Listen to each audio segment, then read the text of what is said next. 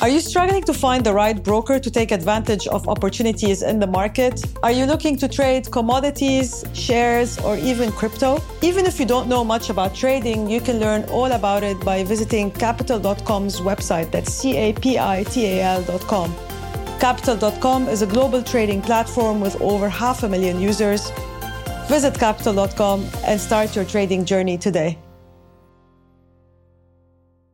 For every founder, startup founder that's listening to this, you can do it in one minute. That's it. That's all it takes. And people think, you know, you need 40 pages and 50 pages of decks. I think that's a big that was a big learning for me is like condense, be clear, be be, you know, be very kind of like concise in your approach. Hi and welcome to Conversations with Lulu. I have a special guest with me today.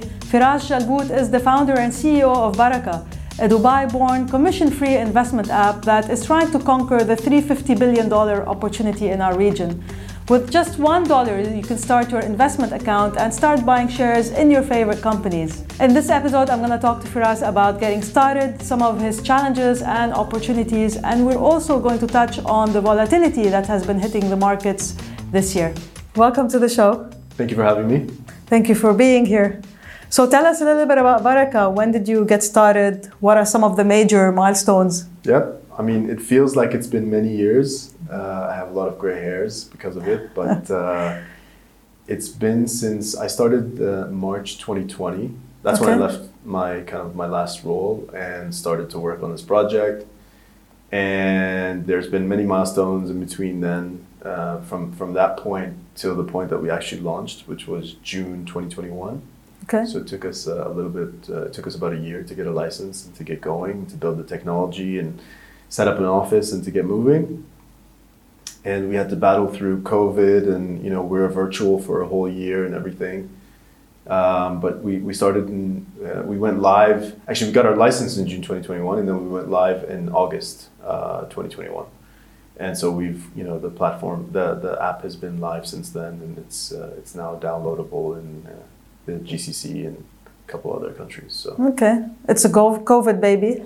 It's a COVID baby. Yes, it was born during COVID. Yeah. Okay, so what got you to? So for those who don't know you, before Baraka, you used to invest in yes. startups, right? So you can you tell us a little bit more about like your days pre Baraka? Yeah, so I. Um, I spent before Baraka. I spent five years working at a family office, uh, family office slash VC, um, and I did a lot of investing uh, there. But then before that, I spent ten years in asset management, and you know that's where I learned, you know, asset allocation and investing in public markets and private markets and everything. So I kind of I invested for about fifteen years before I started this journey. Okay. Um, and that's all I've ever known really as a professional career. So it's kind of natural for me to start something like this. Really, it yeah. didn't scare you. Uh, no, it didn't scare me at all. Actually, I didn't. I never felt scared about starting this kind of business. I mean, starting a business in general is scary, but not starting a business like this for me because I um, it's, it's kind of what I know. I mean, I was investing professionally and personally yeah. and for friends and for you know for for in general. It's just kind of what I did, and mm-hmm. I I love it. I really enjoy it. And actually, kind of it's what inspired the you know Baraka because I. Um, what I wanted to do was give more people access to the kinds of investments that we were making. And you know, I thought, you know, a lot of the time people would ask me, "Where do you invest and how do you invest?" And it always felt like there was some kind of secret. And like, quite honestly, I, I just wanted to tell people that there, there really is no secret. You know, it's, it's just about access. And access. so, uh, and so just trying to give people access to, mm-hmm. to markets. But what I meant was, I mean, you, you were investing in startups and a lot of startups. And you were investing at the time where startups were pretty nascent here in the region, right? And I assume the failure rate was quite high, uh, potentially. Um, there wasn't as much maturity. I mean, now I think the, the, the market is very different from, uh, you know, when, uh, when you started investing, when I started my business as well. It's a, it's a completely different landscape. So that's why I'm saying, you know, it didn't scare you, like all of that. You just, you still decided to no. to jump in. Look, so I mean, I, I invested in startups. Like I, I only spent the last couple of years that I was at that family office really investing more in startups. I was really more focused on kind of global investing in in um, in public markets, private markets, and you know more established businesses. So I really only invested in startups like for the last year or two. Locally, globally, we were investing in startups. But anyway, I uh, I felt like there was a moment in time where the market was you know coming to like there was a coming of age for the for the market, and I kind of felt it like at the time that I was leaving, where we started to see more international investors invest in the region. Um, and you know, for me, for fintech, for instance, when I saw open banking, you know, coming online, and, and these things really got me excited. So I wasn't so scared about what was to come. It was, mm-hmm. it was, you know, and yeah, like there's there's horror stories in, in the region, as as as you you know. But that's okay. That's a normal part mm-hmm. of of you know the startup ecosystem, and it's probably not uncommon. More, it's probably not more um, prevalent here than it is other parts of the world, right?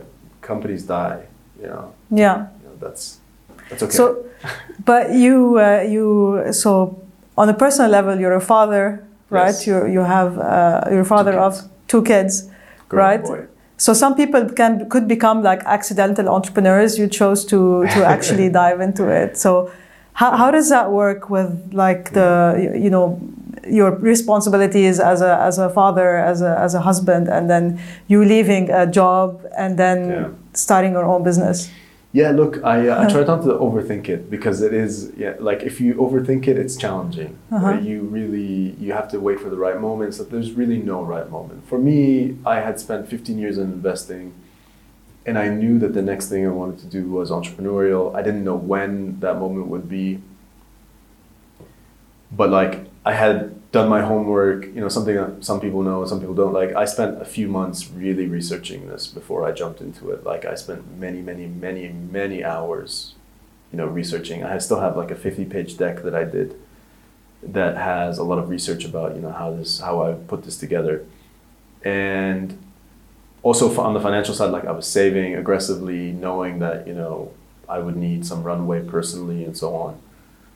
And then when COVID hit, it kind of like it all came together because it, uh, actually it seems counterintuitive that that would be the time that, that you know to launch a business, but for me, I kind of felt like if I could raise a little bit of money, I could get going, and that would be you know if we were going to enter a depressed period, it would be actually a good time to build a business, mm-hmm. and that we would come out of it, and it actually didn't even last you know, as you know. So like, you know, well, only, well, it lasted, but like, you know, the markets, you know, for our business, the yes. markets, it didn't really, it wasn't depressed for too long. But yeah, on the, on the family side, I mean, uh, obviously I talked to my wife and we discussed it and, uh, and she was supportive and, uh, there's no right moment.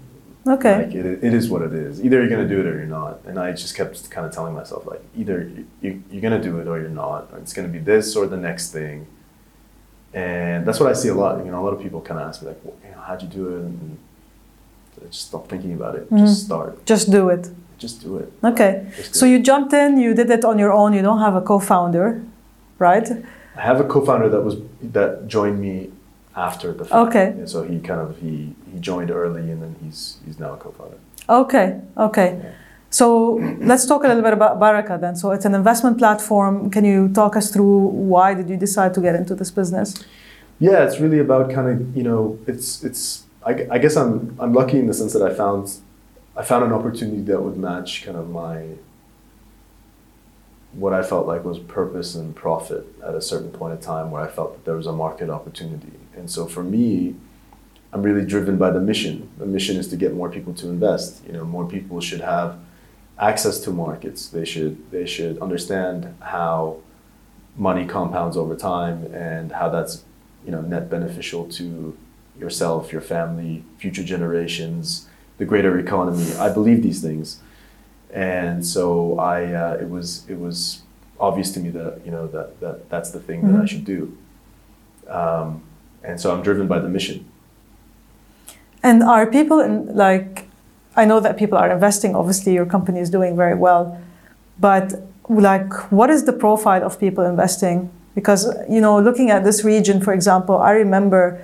I don't think I bought stocks before I was probably like 35. Uh, we start late in the region. Yeah, and and you you you think that this is not for me. This is too complicated for me. I don't understand it. I don't want to get burned.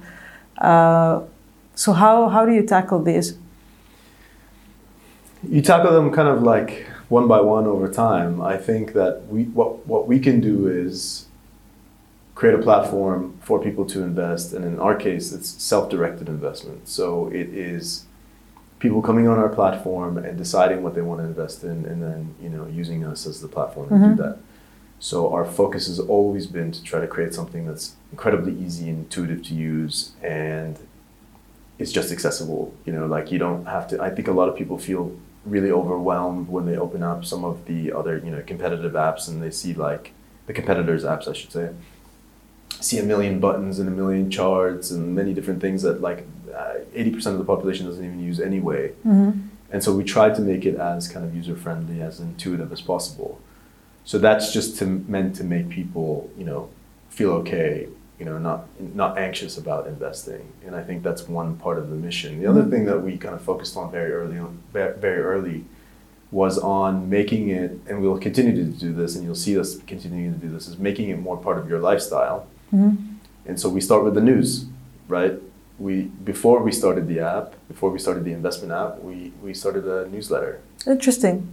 and the idea was to make, you know, an investment newsletter that was something that was easy to read hmm and got you potentially interested in the market, but also just became informative. You know, it just becomes like it's a two, three, four minute read that like you just pick up small things, s- small bits and pieces about the market.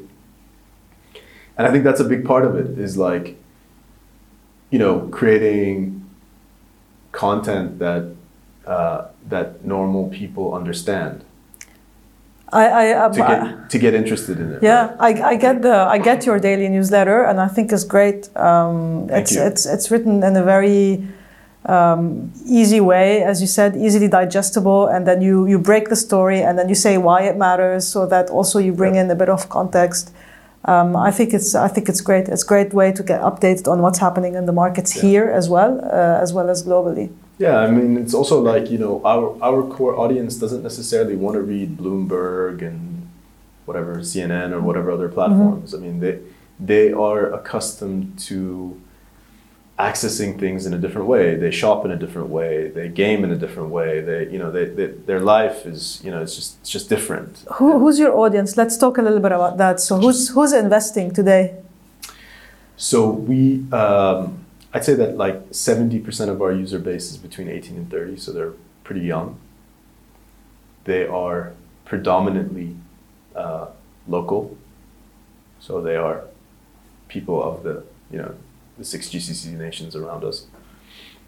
And yeah, they are, I think uh, we, we kind of run surveys and ask questions. Uh, and I think 50% are first time investors. So we're capturing a very young audience that is, investing for the first time and will hopefully kind of continue to, to uh, use us over time.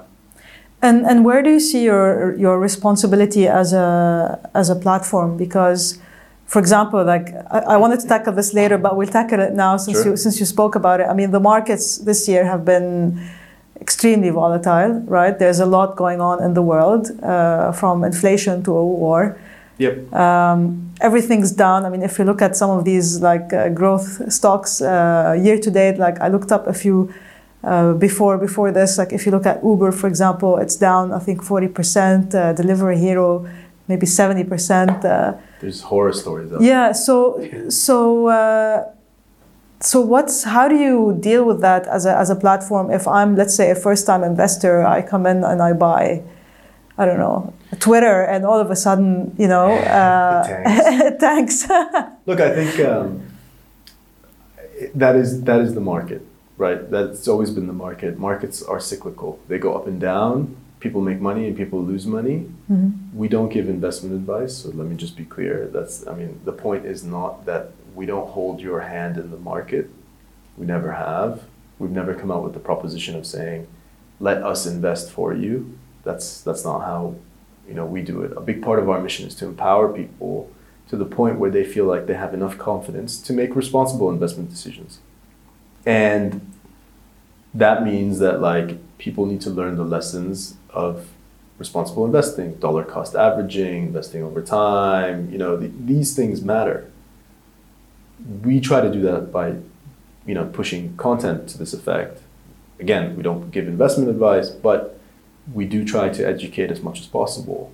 And so if you go on our website or you're in the app, you can read about a topic that we think is important. It's educational in nature. It's, it's not telling you to buy any stocks or anything like that. It's about things like dollar cost averaging, like what is a stock. It's, it's as simple as what is a stock, and it's as complicated as, you know, Mm-hmm. how do I invest in this over a long period of time and that kind Okay. of thing. Uh, and so we try to educate as much as possible uh, with the content that we have.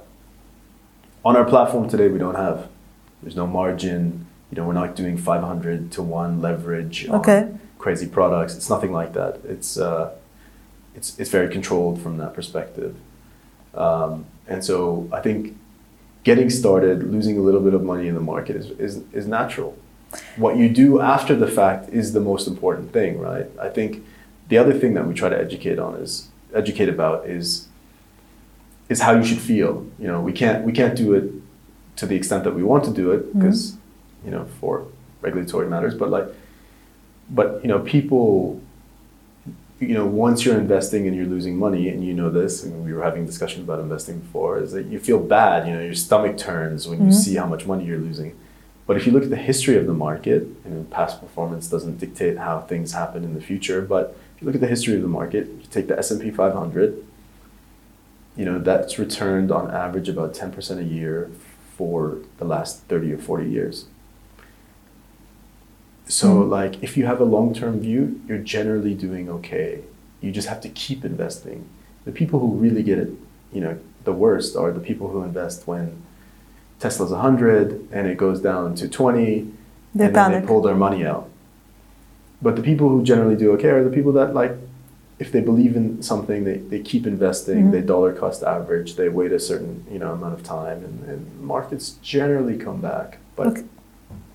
So you mentioned dollar dollar cost averaging a couple of times. So for for the listeners, can we clarify what you mean by that? Yeah, it's just the idea that like if you have hundred dollars to invest, Mhm. you shouldn't invest that hundred dollars immediately Okay. at one point in time. You should spread it out over you know multiple intervals. So like let's say over ten periods, and just invest systematically over over you know ten different periods of time, and that will give you an average of the cost of whatever you're buying. And so you know as markets go up or they go down, you're buying at a specific point in time. Let's say at the first of every month or the fifteenth of every month or whatever, and you're just buying whatever at whatever price it is, and that means that you just average the price. And so this is a very important element in it of, of investing.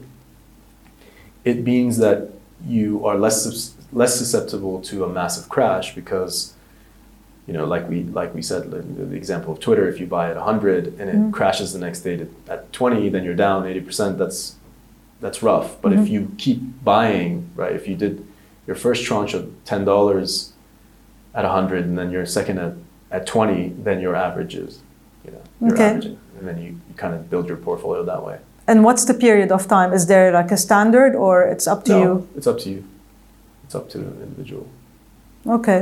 yeah do you do you do that yourself do you dollar cost average Uh. I no actually, but I do have a long-term view. So so when I do buy stocks, um, first of all, I buy stocks in companies that I think I understand. exactly Uh, so I haven't really bought stocks in companies that I that are in industries that I don't know anything about. exactly Because honestly, I think you need to spend time to educate yourself as well, and most of us don't have that time. So either you spend the time, or you just stay away. do you buy etfs I haven't bought ETFs.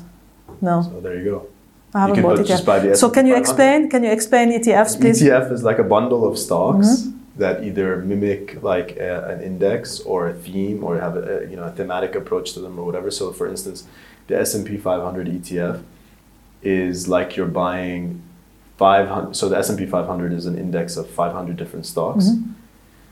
and it's 500 different companies, sorry. And it's like you're buying a share of every single company Mhm. but in one security, one product, which is an ETF.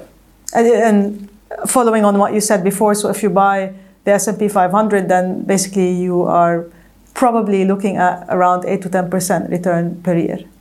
Yeah, I mean that's been the historic. around. Have yeah. be careful because Yes. you know, we don't. But that's that's been the historic return over the last thirty or forty years. Mm-hmm. Yeah, But it's diversified enough. Uh, you- you're Yeah. not taking on the risk of individual stocks. exactly. And so the idea is that you you know you Mhm. you can put your money into something that is well diversified, and if you do it over, I mean, again, like over time, like we have people on the platform that transfer every single month and they buy the same thing Mhm. over every single month, and you can see it's just a systematic approach to investing. Mhm. It's almost like autopilot, right? Mhm. Um, I didn't know that you had to do it periodically. So I thought that you can buy basically when the, the stocks are down. If you still believe in the company, you can reinvest. Of course, of course. But I didn't know that like that you, you would do it irrespective of where the price point is. You know, if you choose to do it mean, of course, periodically. there's, there's different strategies. I mean, if you follow the market and you're happy to reinvest when you see your your existing positions down 50 or 60 percent, Mhm. that's great. Mhm. But I think a big thing that people don't realize is that the way you feel when a stock goes up Mhm. and the way you feel when a stock goes down are terribly different, right? Of course. Like you feel really good when a stock goes up You Feel smart. you feel very smart. Yeah. You uh, start, you know, investing, dropping more money in. Yeah.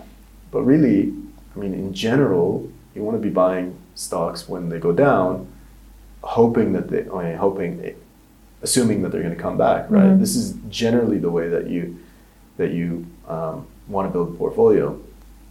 But it's not easy for people to do that because they're seeing their kind of their existing investment going down, and you have to you have to really believe the long term nature of the market to, Mhm. to, to, to do that. So it's really, I mean, what we try to do is kind of like educate a little bit more about how you should feel, you know, what you should be doing, but we can't, you know, we can't actually do that for you. You have to kind of, But you have an opportunity there. I mean, if you're saying 18 to 30 year olds are the majority of people investing on Baraka, uh, that's that's great. I mean, basically, Yeah. it means that they should have a long term view. of course, They're still very young. Uh, Yeah. They're starting young, which is great. Mhm. Um, so on the on the content side, I think there's you know it's an opportunity for for you to keep educating and uh, yeah, absolutely. and, uh, and we'll do more of it, and we'll try to make it more interactive and and like you know get people to really kind of engage with us on it. I Mhm. think uh, there's some exciting stuff that we're doing around this. So I mean, you do you do operate almost like a media company as well, right? With the with the with the daily newsletters. I also saw that you're working with some some influencers. yes, So why why are you doing that? And like, what's the you know our what was the um, rationale for that? The approach with influencers is that this is a genuine belief of mine is that we you know investing particularly in the region but globally and i think more so in the coming few years is it's really you know it's it's become almost about community. And i think that people really kind of they really listen to people in their community. And you know that can be kind of in your in your friend circle or your uh, or online increasingly. Mhm. And so what we see online is that there are people who um, who kind of you know share their insight on on financial markets and we you know we don't subscribe to the theory like we don't, we don't want people to like the, the idea is not that people share information about a stock and go buy this and that's not that's not the point the point Mhm. is that like there's a communal aspect there that you know there's lessons that people pass on to other people and so we wanted to give an opportunity for for some of these um, individuals to kind of share that with with others in the app and on social media. Because I, ultimately I feel like you know the average the average person wants to you know we're a brand we're a company we have an objective and and they they are interested in kind of like learning from other people. And i think it's a very like it's a societal Mhm. thing and increasingly we do it online and so we wanted to offer the forum to do that but obviously like you know to control like the message is needs to be clear it's not about kind of driving interest in a specific stock or anything like that it's Mhm. about it's about spreading the message of investing and getting more and more people to kind of uh, discuss and, and feel comfortable within their community about investing. So, so that's why we kind of And has it worked?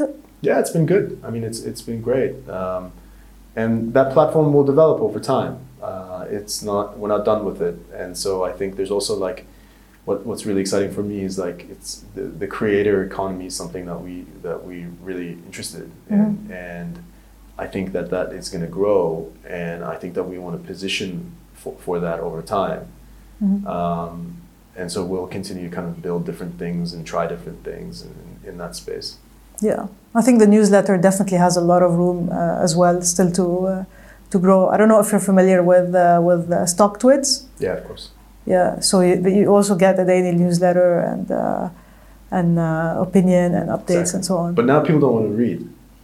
yeah, So it's about true. audio and video, Mhm. and so you know we'll see what we have to do there. It, it, tastes evolve and, and they change, and people want to do different things. So it's really about just keeping it fresh, Mhm. and that's not easy. What I've come to. Well, you're doing a great job. And I think a key learning here, which I think is very interesting, is that you started before you launched. So you started with the newsletter before you put the app out there, which is very interesting because normally people wouldn't do that. Uh, Yeah, we had a lot of time because we, we were applying for a license, and Uh-huh. it took quite a long time. So we thought, hey, might as well get things going. but turned out to be a good it was decision. good. It was good. Yeah, it was good. So we spoke about the volatility, right? And uh, so we're we're startup founders, Yeah. and fundraising, I think, has always been a challenge in our region. Things are changing, as you said. Uh, first of all, you were part of the Y Combinator Yes. um, accelerator. Can you tell Can you tell our audience a little bit about like the significance of being on there and and what is Y Combinator? I mean, it's a it's a accelerator program based in the U.S. and you know they've graduated some of the largest U.S. well global companies, tech companies, uh, Airbnb and Coinbase, and there's you know there's numerous examples. I think if you add up all of them, it's something like they've created like a trillion dollars of value or something, something ridiculous, and it's pretty incredible. Um, and so it's a great program. They've done an amazing job. They're now doing more global, uh, more gl- global outreach. And so we did the summer batch in 21, and it was an amazing learning experience for me. I got to hear the stories of you know Airbnb and multiple other platforms from from the founders. Mhm. And then the it was like a uh, it was a three or four month program. I can't remember now. Th- Um, of like three four days a week of just kind of intense, you know, three four five hours of dialogue and and activities and, and things that you know um, that we had to produce for them and and contrary to popular popular belief, it is not a cakewalk. You know, they they really push you and they ask you some really uh, tough questions. You know, and Mhm. it's it's not like they're not patting you on the back all the time. Okay. It's, it's very much about kind of like, you know, why do you think that you can do this, and what is your motivation, and the things that like really force you to kind of like dig deep. And But so getting into it is Yeah. already uh, is already a huge milestone, right? we were lucky. Yeah, absolutely. Why do you think you were lucky? I, I, don't know. I mean, I think um, I don't I, I don't know what we did differently to anyone else. You know, Okay. we applied, we submitted the application. You know, you record a video and so on and so forth. I think probably our passion for this business kind of came out. Uh, I, I'm genuinely driven by the mission of this business, and maybe that's something that they look for. Uh, th- that's what I can say. Okay. Um, but yeah, I mean, we, we were lucky because I think it's a it's an incredible incredible opportunity. It's a it's a great it's a great learning opportunity, but also I mean their network is phenomenal Mhm. and it's opened up the door for us in many different ways. Yeah. So you get hundred and twenty thousand dollars, correct? An Yeah. investment from Y Combinator against like some equity, 7%. seven percent of Yeah. equity, and they open up their network for you. Yeah, and their network is incredibly powerful. How was the uh, demo day experience? Like when you, so the demo day is basically when you, at the end of those three, four months, you Yeah. are pitching to thousands, right, Thousands. of investors all over the world. Thousands And you had to do it virtually. virtually, luckily. Luckily. okay. I can't imagine pitching to a room A crowd? of thousands of investors. I mean, it's a, it is you know arguably the most you know the most prominent VC investors in the world. Yes.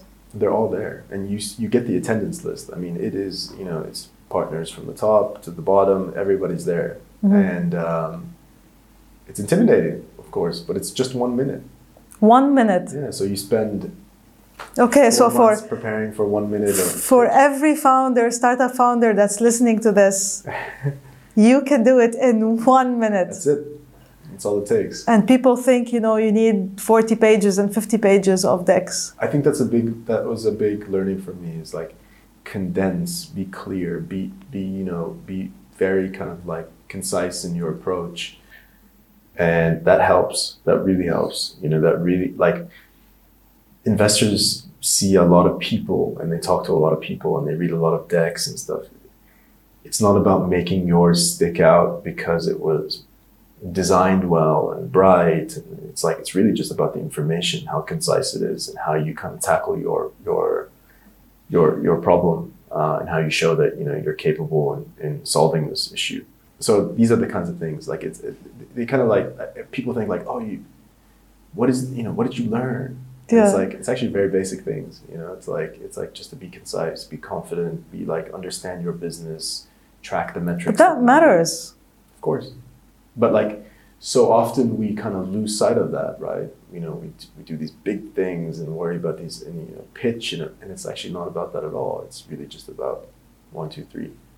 So that's what I learned. So the key takeaways from, from your experience then at, at Y Combinator would be? Um, be concise. Be um,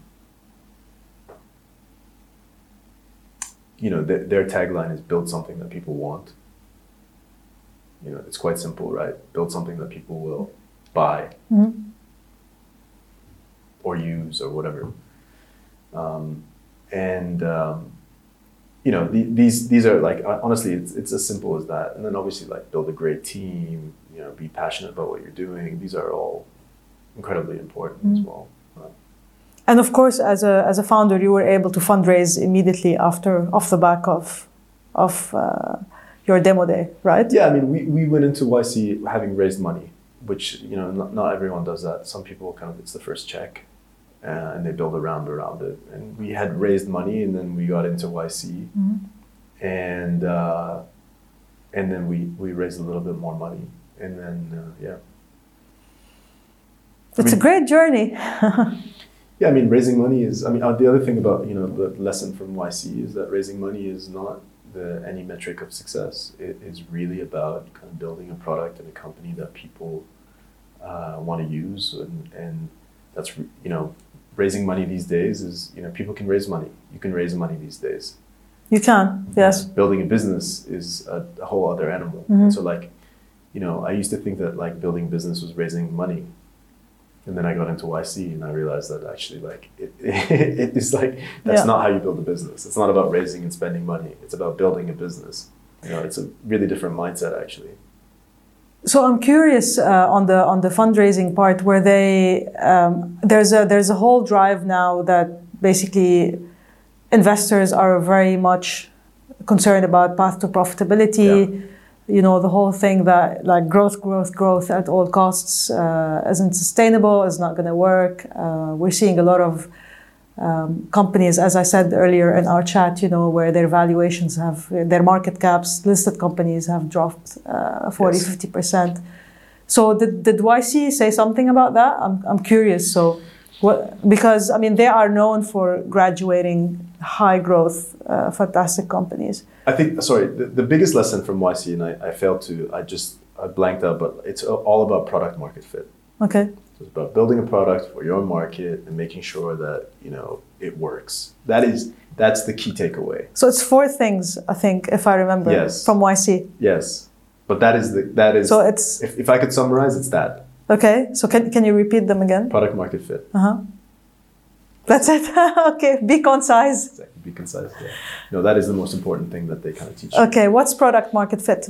Product market fit is building a product that people will use, they will buy, um, and for your particular market, um, and that can be kind of you know it's proven to work when like you don't have to spend a lot of money on marketing around it, and it has a natural audience, and you found that natural audience Mhm. or that natural audience. So basically, people buying your product yeah, without you pushing it down their throats exactly, and with marketing. sustainable over time, and you know they and them coming back. and then coming back exactly, exactly.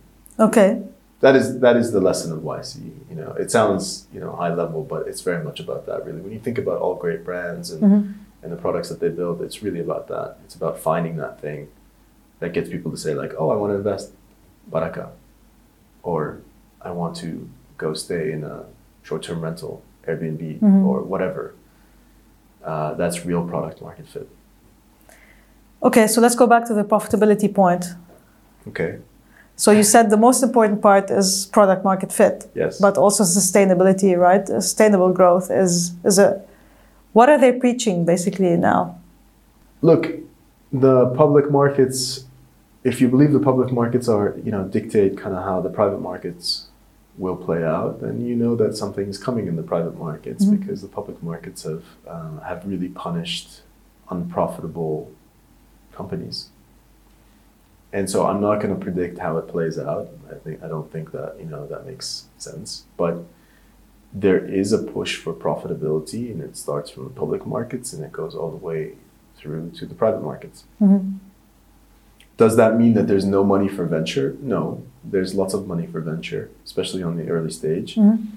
But I, I suspect the way that some investors think about this now is that, well, I can buy X company in the public market. If you know, if they're comparing, let's say, a late stage company that's not profitable and won't be profitable for the next three, four, five years, probably the way that they think about it is I can buy X company in the in the public market and they're growing at 20, 30, 40% a year and their stock price is down anywhere you mentioned this earlier but anywhere between let's say 30 and 60% in some cases. So i can buy that company or i can buy the non-public private company that is x Mhm.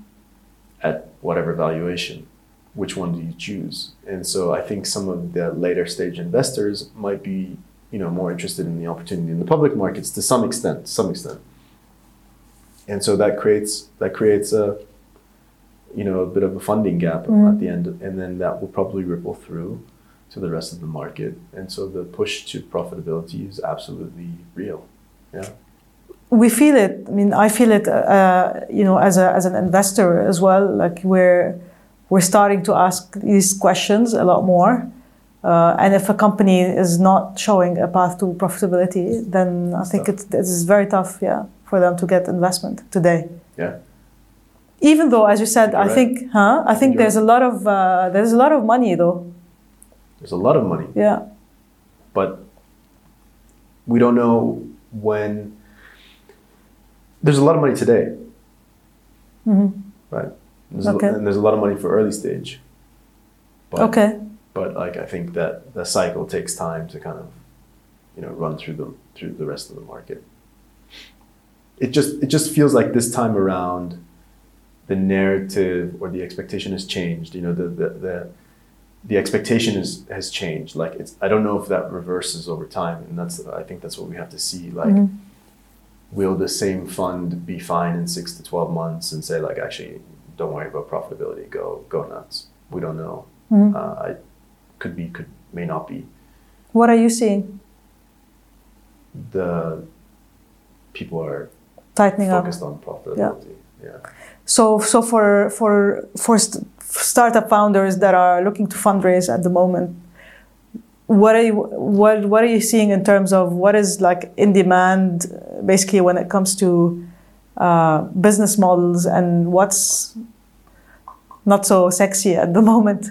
Stuff that makes money is always good hmm Okay. um, you know i don't i i Like we see a lot of, for example, there's corporate cards uh-huh. there's a lot of those right there's a lot of commerce I'm seeing like uh, things on on uh, on uh, quick commerce. Uh, there's a Yeah.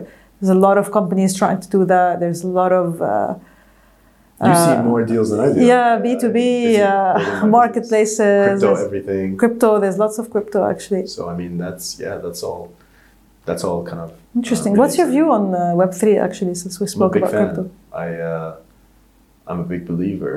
I think that it's going to take many many years, and there's going to be you know an adoption curve there for sure. But and it's there's you know I'll be the first to say there's a lot of junk out there as Mhm. well, but there's a lot of great use cases, and there's a lot of opportunity in that space.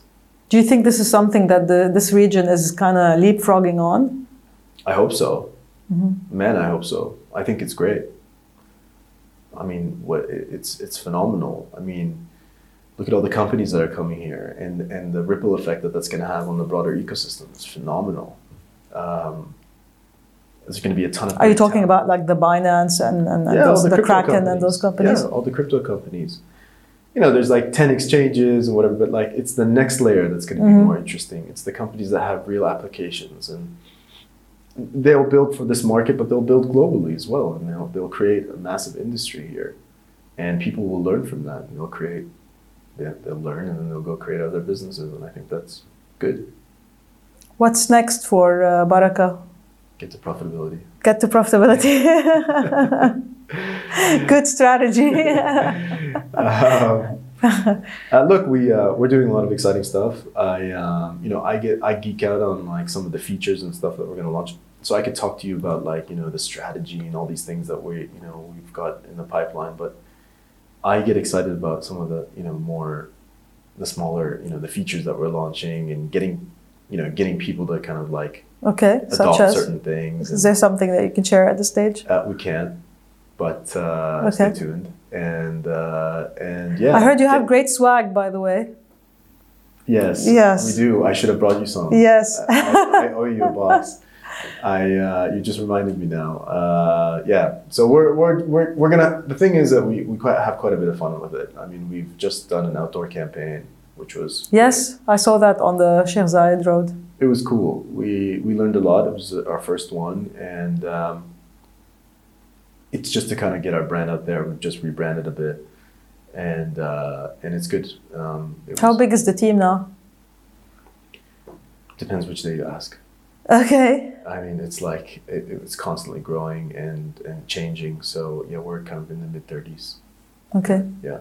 And you're still based in Dubai for now. We are, yeah, with a focus on the region and and working on other countries. Okay. Thank you so much. Thank you. Nice to speak with you. Thank you for us. Thank you. Thank you so much for tuning into this episode of Conversations with Lulu. To know more about Baraka, you can visit their website, getbaraka.com. As usual, please visit the show's website, conversationswithlulu.com, or you can reach out to me on social media at Lulu Khazan. Don't forget to subscribe on YouTube and Apple Podcasts to get the latest episode. If you're enjoying the show, we'd love to hear from you and please do leave us a review. For now, I wish you love and light and see you in a few weeks.